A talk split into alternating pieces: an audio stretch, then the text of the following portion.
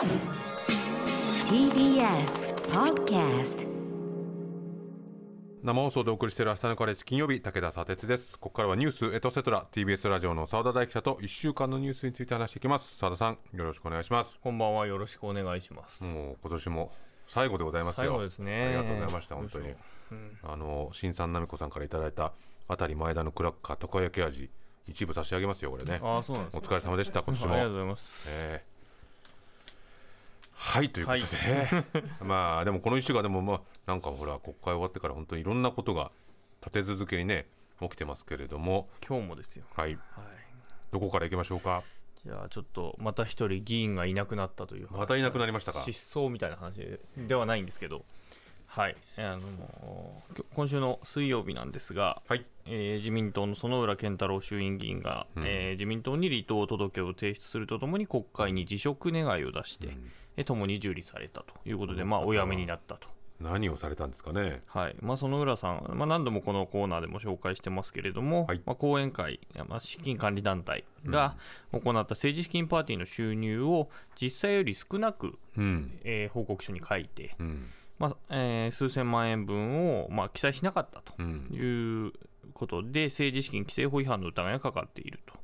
ということで、問題発覚したのが先月末だったんですけれども、はい、そのと、えー、その日のうちに、まあ、あの取材に応じまして、うん、いや過少申告したとの認識はないというふうに言って共謀も否定してたんですけれども、うん、まあ、最初に秘書があの、まあ、捜査されて、はい、あの聴取を受けていて、うん、えー、そこからどうも伝わってたんじゃないかみたいなことを言われて、まあ、それを否定してたんだけれども、今月に入って、うん、えー、東京地検特捜部から、まあ、ご自身が事情聴取を受けて、はい、うん、いや過少記載の認識はあったというふうに一転しまして、うん、もう正反対じゃない。正反対ですね。あ、で秘書と共謀したと言われて、えー、処罰されるのは仕方ないと供述に話したと、うん、まあ、応じられたわけなんですね、うん、でその特捜部なんですけども、公設第一秘書と元政策秘書についても、えー、この、えー、薗浦議員とともに、うん、えー、政治資金規正法違反で略式起訴ということに結果的になりました、はい、あの辞めた翌日に、うん、ということですね。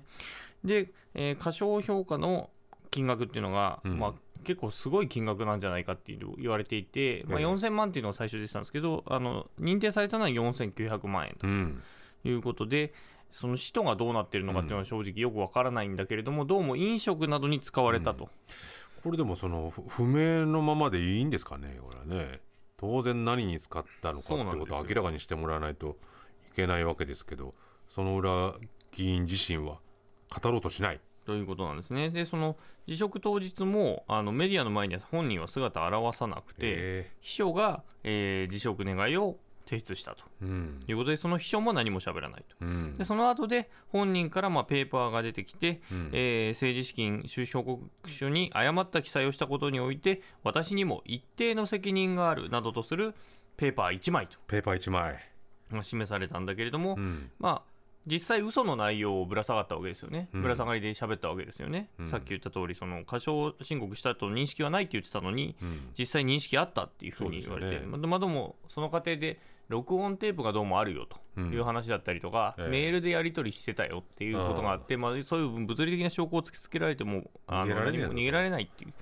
ことだったと思うんですけれども、でもこれやっぱり一定の責任があるっていうのはね、はい、その言葉をやっぱり抽出して分析してみたら一定の責任ですからね。そうなんですよ、まあ、言ってみれば、まあ、ある、ある部分は責任感じてますけどね、うん、点々点というのが残るわけなんで、うん、これはやっぱり表に出てきてもらってちゃんと説明してもらわなくちゃいけないですよね。まあ、だからペライチで済まされたんですけども、うん、まあ、ちなみにその辞職を認めたのはペラさんの男こと、えー、細田衆院議員ですペラス、まあ、ペラさんの男っていうのはねちょっと、まあ、ペラいちの男でもいいですけど、ペラいちのペラいちプラスペラにが出てきた、ね、ペラさんの男が、えー、ペラいちの男を辞職を認めるという、えー、もうほぼこの番組のみで流通している言葉という感じもしなくもないですが、でもまあ確かにね皮肉なもんですよね。流行りなのかなっていう感じですね。流行らしちゃダメだと思うんですけどね、こういうことはね。こうペラッと紙を出してあと取材に応じないっていうのは、うん、あれね皮肉めいて言えば、ね、あなたも一緒だよってことですよね、うん、受け取った側もね、うん、でまあ、これについて立憲民主党、まあ、野党からはもう当然批判の声が上がっていて、そりゃそうだ、え岡田幹事長は、えー、非常に巨額の不記載だと、うん、えー、極めて異常なことが行われたと、離党を辞職したから決着ということじゃなくて、うん、えー、自民党全体として調査検証してもらいたいと、うん、で共産党の穀田国対委員長は、はい、年中行事のように離党したらおしまいと、うん、涼しい顔をする自民党の責任は極めて重大だと批判と、うんね、やっぱりこういういやもうあ の, あの方は離党した人なんでっていうのが繰り返されてますよね、うん、そうなんですよね。じゃあ一方の自民党サイドは何と言ってるかというと、うん、萩生田政調会長、えええー、事実関係を認め反省の弁も述べたと、うん、述べたのかな述べてないよねだってね一定の責任があると逃げてるわけだからね、うん、で い, いつの日か一緒に仕事ができればと願う。なんだこれ卒業の挨拶みたいなねなかなかないですよね。これはねなかなかないよね。辞めた日にまた一緒に仕事したいなみたいな、うんでそしたらこれだけ聞いたらまた何で翌日翌々日起訴されてるんですけどねこの人ね。そうですよね。でまた後で戻ろうと思ってるのかななんてこと思っちゃいますもんね、うんうん、でこれ処分前に辞職になったんですよね、はいうん、だこれ、まあ、与党の一部からはもう事実上の司法取引じゃないかと言われていて、はい、これなぜかというと、うん、あのー、この選挙違反というか、まあ、この、えー、まあ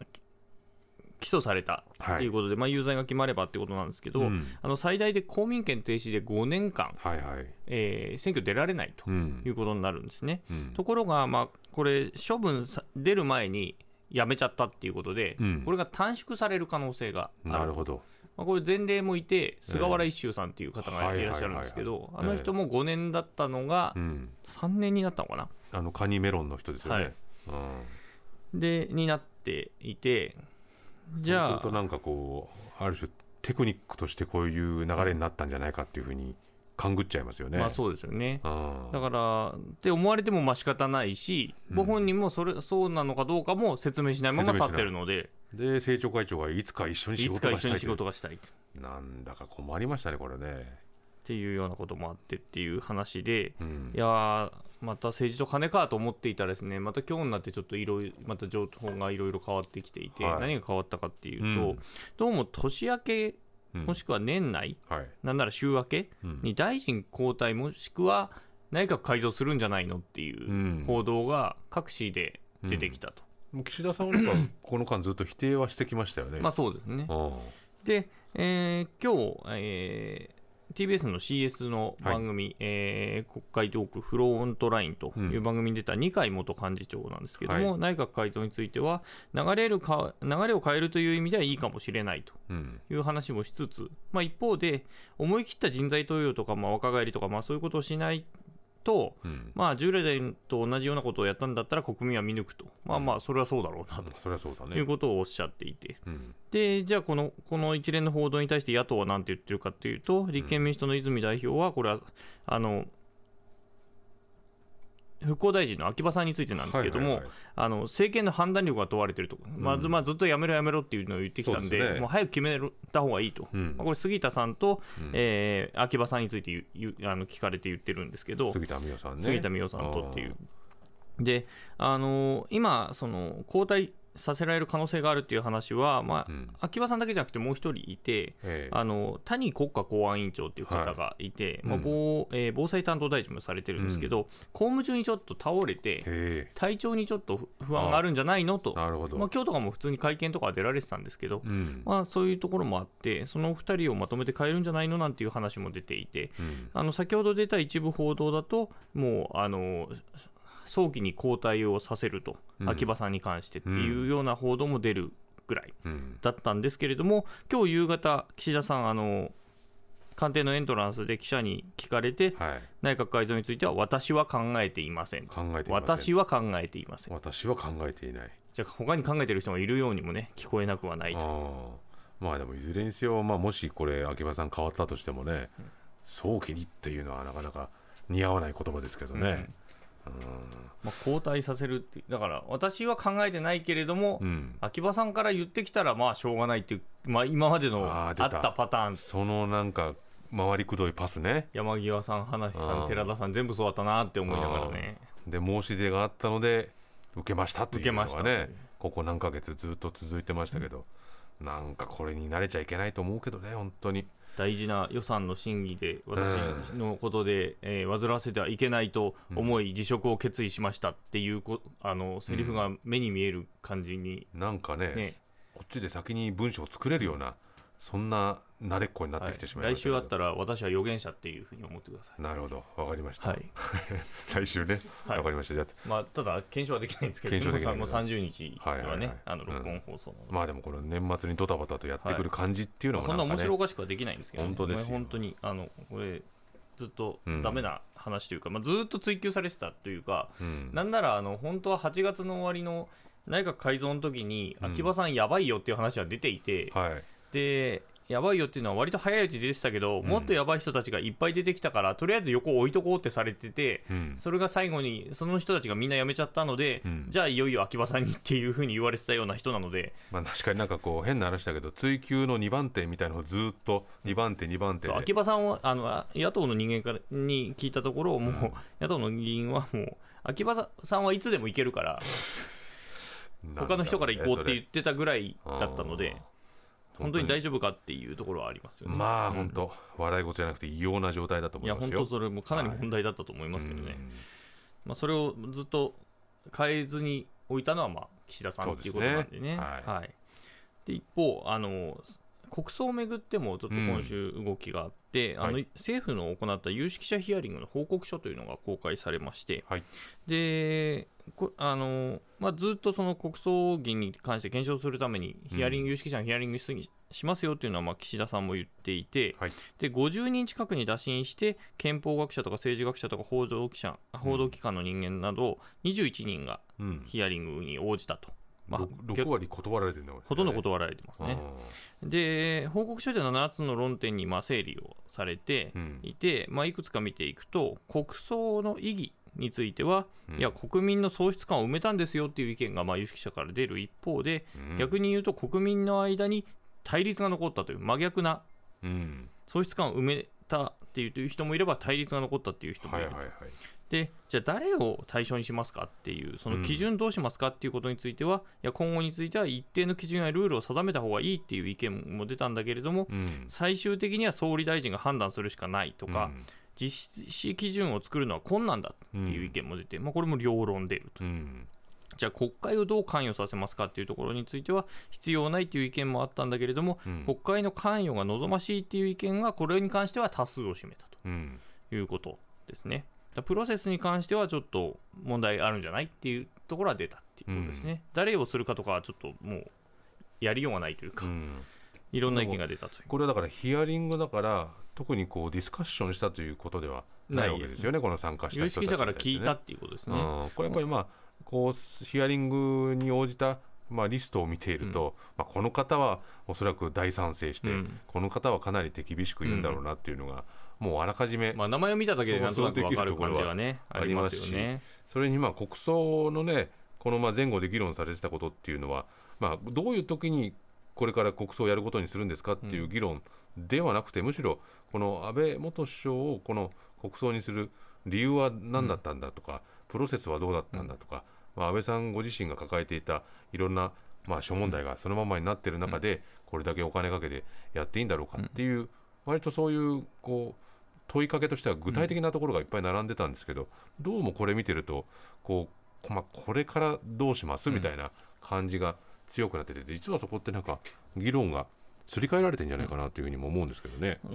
で、その国会の関与とかについては先週その衆議院が出したあ先々週か、うん、出した報告書でも、まあ、ほぼ国会とか関与させた方がいいよというような内容で一致はしていて、ええ、まあ、ただあの法的なプロセスの問題として憲法学者とかからは、まあ、そ, その違憲とかっていうほどではないということの意見とかも出たりはしていたり、それは衆議院の方ですけどね、はいはいはい、うん、っていうところでしたね。ただあの、まあ、各会派が参加するような会だったので、その国会のやつは、はい、なので当然ながら、まあ、国葬 OK っていう、まあ、自民党とか公明党とか、うん、まあ、維新とか国民も多分そうだったと思うんですけど、うん、OK っていうところもあれば、いやこれおかしいでしょっていうあの立憲と共産も参加しているので、うん、まあ、それはどうしても両論兵器にはなるというか、そうね、どっちかには偏るってことは多分ありえないということだったんだとは思いますけどね、うん、で松野官房長官は今回の報告を受けて、えー、今後国民各層の幅広いご理解が得ることができるように国会との関係などをどのような手順を経るべきなのか引き続き検討してまいりたいと、うん、まあ、検討してまいりたいということで、うん、どうもなんかはっきりしない感じ、まあ、まあでもこれ多分作れないでしょうね、きっとね。そうですよね、うん、まあ、ある種はっきりした形じゃなく行われたものだから、それを検証して何かはっきりした形にして出すっていうことが、これ、うん、最初から無理なのかもしれないというところはありますよね。そしてあれだけガツッと支持率下がったっていうことになると、うん、本当やれ、そういう意味でもやれないと思いますけどね。そうですね、うんうん、まあでもなんか検証としては不十分ではないかなと僕は思いましたけどね、うん、まあ、検証っていうかもうただのヒアリングですから ね, そうですね、これはね、うんうん、良かった悪かったっていうところの判断はしてないので、うんうん、聞きましたよ、こう言ってましたよ、うん、のみと、ね、じゃあ今後どうしますかっていうだけであって、うん、あれが良かった悪かったっていう話ではないっていうことですよね、うん、はい。で続いて、はい、あのある記者会見に私ちょっと今週行ってきたんですけども、はい、あの誰の何の記者会見かというと、あの自衛隊の性暴力ひで性暴力被害を受けた五ノ井さん の,、はい、あの記者会見に行ってきました、うん、はい、あの日本外国特派員協会で行われたんですけども、まあ、五ノ井さんこの番組にもご出演をいただいたところだと思うんですけども、ね、はい、この件をめぐってあの先週あのその性暴力を行った男性自衛官ごにんが懲戒免職と、うん、はい、いうことで上司にも停職とか戒告とかの処分が行われたというところで、えそれを受けての会見だったんですけども、会見で五ノ井さんはあの私が所属していた部隊ではセクハラがまるでコミュニケーションの一部のようにえ行われていたと、で感覚が麻痺していたと、今回の処分は真っ当だというふうにおっしゃっていました。でただ性暴力を受けているのをその集団での中で行われてたんですけども、うんうん、まあ、それを目撃しながら、はい、えー、組織内の当初の調査に対して証言しなかった隊員が複数いたということを言っていて、そういった人たちは処分もされてない、うん、そこは甘いと、まあ、まさにこのコミュニケーションのように行われていて、うん、その光景を、まあ、いつものことのようだいつものことだとして、うん、こう何も言わずに見逃してた人たちがたくさんいるということですよね、うん、まあ、そうですね、うん、で私が実名顔出しして、えー告発して世間が注目しなければこれが隠蔽されたままでしたと、うん、えー、男性隊員たちは平然と別の女性隊員に同じ行為を繰り返していたと思うと、うんうん、いうふうにした上で、まあ、世間が注目したから今回あの免職という、まあ、重い処分を下したというふうに思われないように、うん、えー、今後に関してはハラスメントを根絶してほしいという話をおっしゃっている、うん、まあ、でもとても大切な言葉ですよね、うん、こういうふうにご自身が顔を出してこう注目を浴びたから、うん、あやばいと思って処分下したっていうことになっちゃうと、まあ、その中の体質が変わらないから、うん、あのもうまず自分のこともそうだけども根絶してほしいということを強調されたってことですね、うん、そうですね。でさらにその会見の中で今加害者のさんにんから弁護士を通じて示談の申し出が出ているというふうなことを明らかにしたんだけれども、そのやり取りの中で弁護士からその個人の責任を問えるかどうかっていうのは疑問があるっていう話がどうも出ていると、うん、まあ、それは弁護士サイドが言ってるのかその当事者が言ってるのかはちょっと悩ましいところなんですが、えー、あの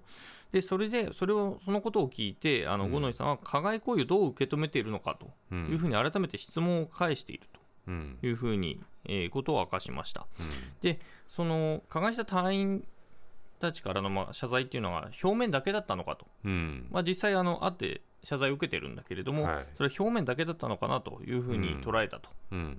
でこの回答質問の回答次第では民事訴訟を検討しますと、うんうん、いう話まで出ていましたね。あの五ノ井さんがね確かツイッターでその加害者からのこう謝罪の手紙みたいなのをアップされてましたけれども、はい、でもそれ、まあ、読ん で, でその上でじゃあ何この個人の責任問われるか、うん、疑問があると、まあ、弁護士か当人か言ってるってなったら、うん、それは五ノ井さんもこれまでこう言われてきたことを、ね、うん、こう全部崩れちゃうというか、うん、ど, どういうことってことになりますもんね、うん、本人はそのご本人としては別に訴訟する気とかももともとはなかったし、うん、でちゃんと処分を受けたので、まあ、それである種終わりにしようと思っていたらっていう話で、うん、ひどい話だねそれね、はい、で記者との質疑の中ではその防衛省があの先週アンケートアンケートをして、はい、まあ、そしたら、えー、内部からせんよんひゃくけん以上の、うん、えー、被害相談というかそれが出てきたという話があって、うん、でその中その話を聞いた上で、まあ、バレるのが怖くて声を上げられない人とか、うんえー、上司の圧があったという人からの連絡も多数来てると、うん、それは五ノ井さんに対してということだと思うんですけどね、えーでえー、そ, その上で声を上げやすいように も, もうちょっと方法を変えてほしいと、うんまあ、これ調査でせんよんひゃくけん以上来てるんだけどもこれに入ってないのが相当あるよと、うん、いうことを言っていて、でまたただ声を上げることが全てではない、うん、本当だったらまあ声を上げなくても解決されるように世の中がいい方に動いてほしいという言葉があって、うんまあ、声を上げるってすごく大変なことだということで、これあの五ノ井さんのように声を上げるにはどうしたらいいですかって記者から問われてそういうふうに答えてたんだけども、うん、もう本当は声上げなくてもいいようにするっていうのが大事だし、ねうん、ハラスメントがないっていうことがもっといいことなので、はいはいはい、でこれで自民党あ自民党じゃない自衛隊は変わるのかという問いには、はいえー、私は変わると信じていると、うん、そう信じないと告発した意味がない、うんえー、同じ女性隊員の方が私のような被害に遭ってほしくないという思いで告発を選んだ、うん、変わってもらわないと困るとね、そうですね、はい、でも、まあね、五ノ井さんも本当にこの東日本大震災の そ,、ねまあ、その場でね、はい、働くこう自衛隊の姿を見て、はいまあ、自分もこう自衛隊の一員になりたいというふうに、はい、非常にこう強い思いを持ってこう入られて、はい、その思いは変わってないというふうにおっしゃってましたね。だからそういう思いもあってこう変わると信じているっていう言葉が出てくるんでしょうけれども、でもこういうふうにやっぱり本当にうーん潰されそうになっている声っていうのがたくさんあるっていうことが、まあ、このアンケート調査のねせんよんひゃくじゅうよんけんっていうのが、うん、これがやっぱり全てだというふうにも思えないし、うん、それでまあこの出てきた一つ一つのねものがどうだったのかっていうふうに本当に調べていけば、うん、よりこのやっぱりまさにこの五ノ井さんがおっしゃった